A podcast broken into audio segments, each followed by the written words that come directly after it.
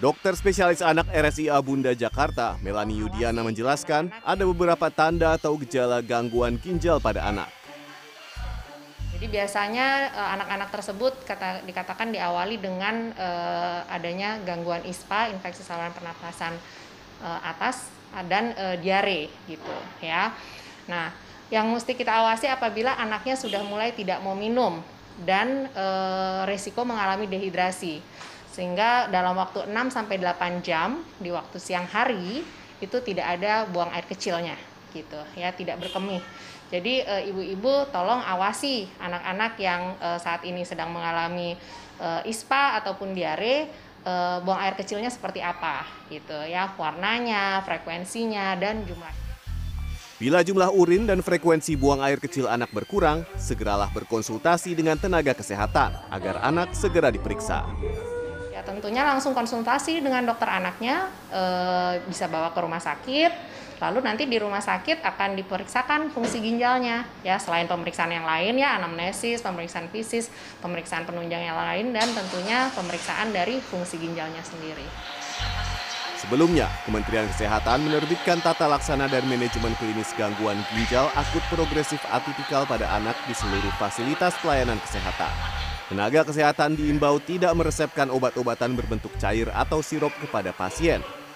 Namun, penggunaan obat pengganti yang tidak berbentuk sirup harus memenuhi standar Rational Use of Medicine atau RUM.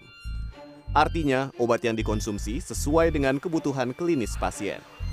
Kita sesuai dengan instruksi dari Kemenkes, kita tidak memberikan lagi obat-obat dengan sediaan sirup atau drops, termasuk juga suplemen dan vitamin.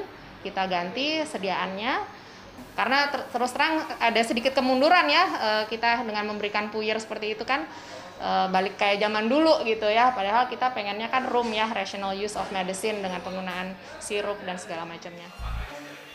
Kandungan senyawa etilen glikol dan dietilen glikol berlebih pada sirup obat diduga menjadi salah satu penyebab timbulnya gangguan ginjal akut misterius. Senyawa kimia ini, etil glikol, dietil glikol, etil glikol butyl ether, itu kalau masuk ke tubuh kita, tubuh kita kan melakukan metabolisme. Itu mengubah senyawa kimia tadi menjadi asam oksalat. Ini berbahaya.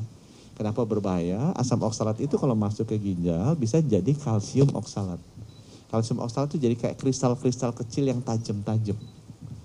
Sehingga kalau ada kristal kecil yang tajam-tajam di ginjal para balita kita, ya rusak ginjalnya. Sejak Januari hingga 21 Oktober 2022, Kementerian Kesehatan menerima laporan 241 kasus gangguan ginjal akut progresif atipikal dengan angka kematian 133 kasus di Indonesia. Kementerian Kesehatan bekerja sama dengan berbagai pihak, termasuk Badan Pengawas Obat dan Makanan dan Pusat Laboratorium Forensik, lakukan penyelidikan untuk memastikan berbagai faktor penyebab timbulnya gangguan ginjal akut misterius yang telah menelan banyak korban jiwa ini. Victor Pangaribuan, Devi Fitrian,